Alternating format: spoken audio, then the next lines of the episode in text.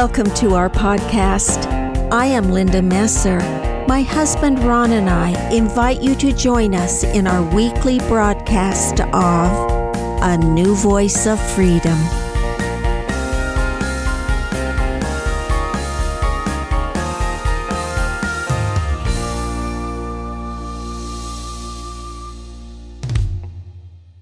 Welcome to season four of A New Voice of Freedom, written by Ronald Keith Messer. This podcast is taken from a series of books written under the banner In Defense of Christianity. Podcast 141, An Argument for the Existence of God, Episode 2, is entitled The Fallacy of the Anthropic Principle. In his preface to The God Delusion, Richard Dawkins stated, If this book works as I intend, religious readers who open it will be atheists when they put it down. First, let me point out the obvious. There are two assumptions we must accept. 1. Science can never prove the existence of God. 2. Science can never disprove the existence of God. The existence of God is entirely based on faith. Once a person has faith, he sees the hand of God everywhere. The road to faith is to prayerfully read the Scriptures and to obey the commandments of God. That will lead to all the proof one needs. Man's belief in God, or man's disbelief in God, has no effect on the existence of God. The entire world could deny the existence of God, but it would not affect his existence. It would limit his blessings to us because he only demonstrates his power through faith. He chooses to remain invisible that faith may flourish and free will protected. In this podcast, I want to reveal the fallacy of the anthropic principle, which is Richard Dawkins' primary argument against the existence of God. He uses the anthropic principle as an alternative to intelligent design. Mr. Dawkins defines the anthropic principle in the following way. All quotes of Mr. Dawkins are from his book, The God Delusion. We exist here on Earth. Therefore, Earth must be the kind of planet that is capable of generating and supporting us. However unusual, even unique, that kind of planet might be. The Wikipedia Encyclopedia defines the anthropic principle in the following way. The anthropic principle, also known as the observation selection effect, is the hypothesis first proposed in 1957 by Robert Dicke that the range of possible observations that we could make about the universe is limited by the fact that observations could only happen in a universe capable of developing intelligent life in the first place. It echoes Descartes' famous phrase, cogito ergo sum, I think, therefore I am. However, the difference between Descartes' principle and the anthropic principle is that Descartes affirms existence. The anthropic principle claims to affirm the reason for existence, but it doesn't. It is circular. It says we exist because we exist. It adds no information for or against God, or for or against intelligent design. It is a non argument. Because Earth supports existence doesn't mean the Earth has the power to generate existence. It is like claiming that a farm doesn't need a farmer, or a machine doesn't need an inventor or that architecture doesn't need an architect. Let's first assume that the anthropic principle is true by necessity, at least part of it. Since it is circular, it is hard to refute that the earth has power to support life. But we cannot assume that earth is responsible for first cause. Mr. Dawkins essentially said that we exist because earth is the kind of planet that allows us to exist. Mr. Dicke essentially said the same thing. Observations are only possible where intelligent life makes observations possible, and intelligent life exists only where it is possible for intelligent life to exist. That too is acceptable, but there's a gap between the ability to support existence and the ability to generate first cause. All circular arguments are self evident if the premises are true, but the information does not extend beyond the circle we still don't know anything about the origins of creation. Then why bother to refute it? I bother because in some convoluted way, Mr. Dawkins uses that circular argument as proof that God doesn't exist. Mr. Dawkins' argument against God could be worded this way Life exists because earth allows life to exist. Therefore, God is unnecessary. The Grand Canyon could not offer a wider gap. It makes no logical sense. In the South, you will often hear the phrase, you can't get there from here. What they usually mean is that you need to go back to point A and make the proper turn. In other words, you're going the wrong way. I would say to Mr. Dawkins, you can't get there from here. My first thought is that Earth allows life to exist because God designed it that way. Mr. Dawkins compounds the problem because he presents an even greater dilemma by trying to explain first cause.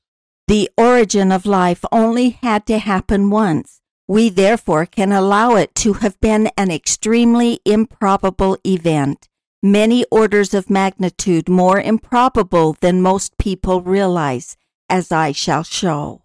Can you see the red flag?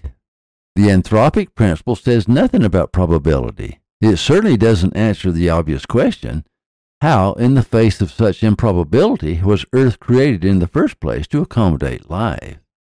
Such an argument by Mr. Dawkins is blatantly absurd on any level, yet Mr. Dawkins doesn't answer the question. He simply assumes that Earth overcame all obstacles by luck, as I will show. Once stated, Dawkins merely assumes it is true and works on that assumption. It is no argument at all and should not be considered as one.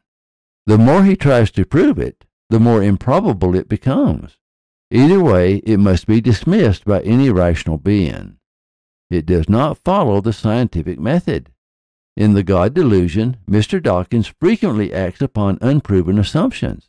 Let's continue with Mr. Dawkins' argument. The anthropic principle, like natural selection, is an alternative to the design hypothesis.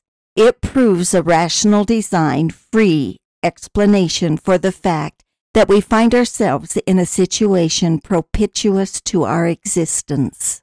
Just how does it provide a rational, design free explanation? Can you discern how Mr. Dawkins assumes that you agree that the anthropic principle replaces the idea of intelligent design? without having to prove it. Logically, it affirms intelligent design. One could rationally say that Earth is the kind of place that is capable of supporting life, because God, our Creator, designed it to be a place capable of supporting life. In fact, that is exactly what Moses does in the creation story in Genesis 1. In the beginning, God created the heaven and the earth, and the earth was without form and void, and darkness was upon the face of the deep and the Spirit of God moved upon the face of the waters. And God said, Let there be light. And there was light. The following statement by Mr. Dawkins is false.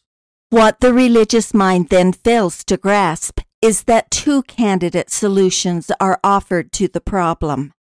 God is one, the anthropic principle is another. They are alternatives. In reality, what Dawkins fails to grasp is that the anthropic principle, rather than being an alternative to intelligent design, is a strong argument for intelligent design. For example, the deeper you go into the precise conditions necessary for life, the greater the improbability and the more you're inclined to believe in intelligent design. Even Mr. Dawkins confesses that the evolutionary process needs what he calls major infusions of luck. The great scientist Stephen Hawking refers to it as lucky coincidences and serendipity of surroundings. Stephen Hawking says that it is so precise it gives the appearance of intelligent design and an apparent miracle. However, Stephen Hawking in The Grand Design commits the same fallacy when he said, Because there is a law like gravity, the universe can and will create itself from nothing Spontaneous creation is the reason there is something rather than nothing. Why the universe exists, we exist. It is not necessary to invoke God to light the blue touch paper and set the universe going. It is fair to ask Mr. Hawking, where did the law of gravity come from? What possible conditions can account for the spontaneous existence of a complete set of laws? Somehow phrases like great infusions of luck, lucky coincidences, the appearance of a miracle, powerful illusion of intelligent design, persuasive illusion of intelligent design, and serendipity of surroundings are not satisfying. Science deals with the laws of God without understanding where laws came from. It takes faith to believe that God is the author of laws. Fundamentally, science assumes laws just happened, and because laws exist, there's no need for God. Hence the statement above by Mr. Hawking because there is a law like gravity, it is not necessary to invoke God to set the universe going. Science cannot comprehend the origin of law. They may invoke the anthropic principle and say with Mr. Dawkins, laws exist in the universe, therefore the universe must be the kind of universe that is capable of generating and supporting laws. Or with Mr. Dicke, the range of possible laws is limited by the fact laws could only happen in a universe capable of developing laws in the first place. Can you see the circularity? It tells us nothing. You could say the same thing about automobiles. Automobiles exist here on Earth, therefore, Earth must be the kind of planet that is capable of generating and supporting automobiles. Or the range of possible automobiles is limited to the fact that they could only happen in a universe capable of developing automobiles in the first place. Therefore, we don't need Henry Ford.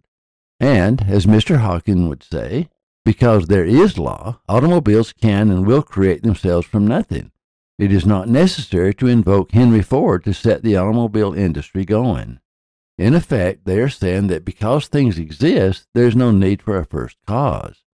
It is a classical non sequitur. It doesn't follow. It simply excuses ignorance. The second argument by Mr. Dawkins, in which he invokes a statistical argument, is equally absurd. Through the Hubble telescope, scientists have discovered that the cosmos is virtually endless. So let's grant Mr. Dawkins' estimate that there are a billion billion planets in the universe. The number is meaningless, of course, because it could be much, much larger, since science really doesn't know what is out there. Also, let's grant that common sense would suggest that there is life on other planets. It really doesn't make sense that a planet like Earth is the only one in the vast universe. From the Christian perspective, God has the following four attributes 1. Omniscience. 2. Omnipotence. 3. Omnipresence. 4. Everlasting. Why would such a being create only one little planet like Earth and put life on it? I'm in total agreement that life exists on other planets. However, just as life on Earth is due to intelligent design, so is life on other planets. Again, Mr. Dawkins takes you in a circle. His argument is this Now, suppose the origin of life, the spontaneous arising of something equivalent to DNA, really was a quite staggering, improbable event.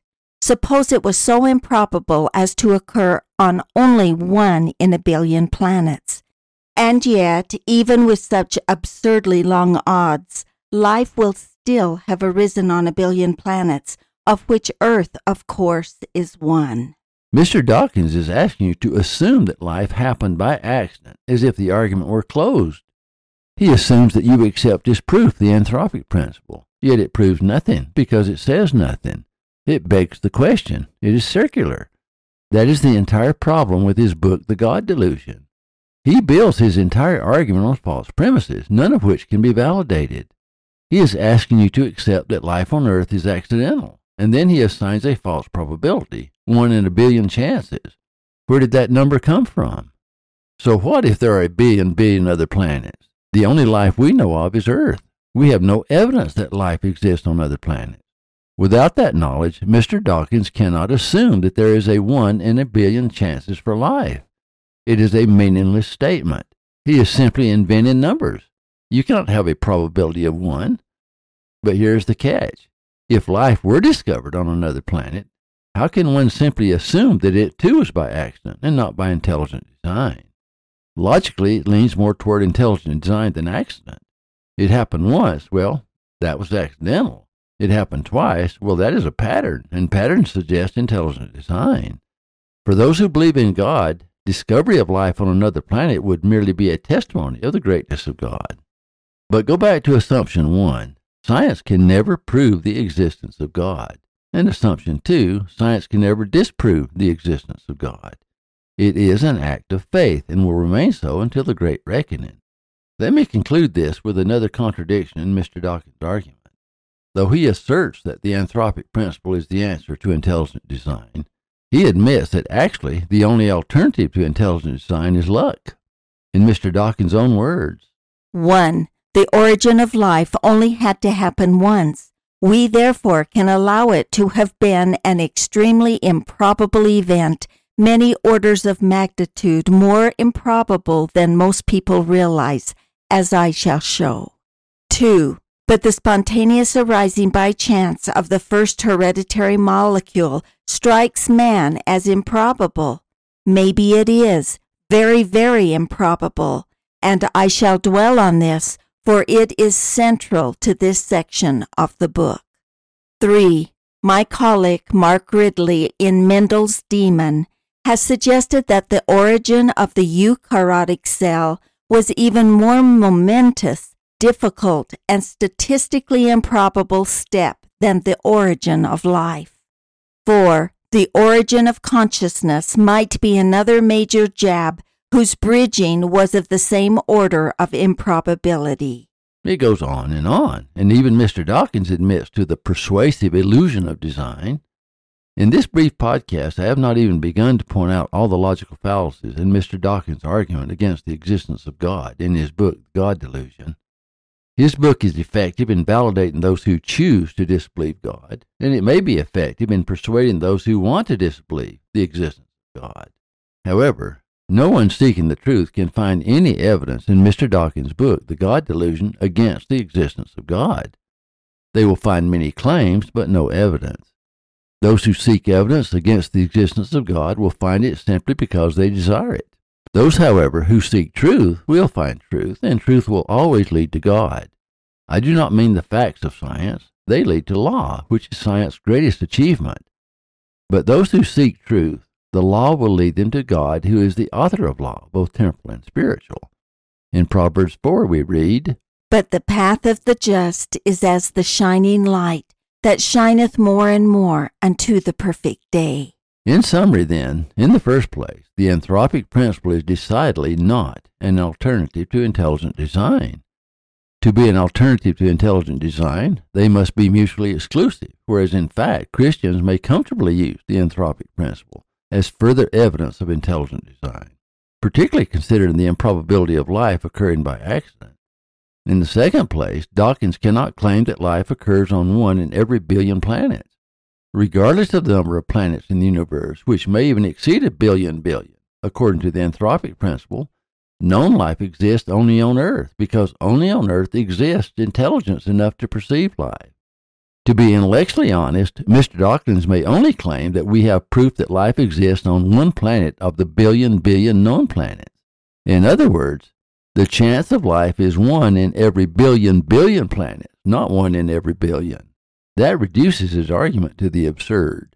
That is why I called it the Richard Dawkins delusion. I call this podcast part one because though I do not plan to make this a series, I do plan to further show the fallacies of Richard Dawkins' book, The God Delusion. In fact, to logicians I say, if you are looking for a book of logical fallacies, you need go no further than Richard Dawkins' The God Delusion.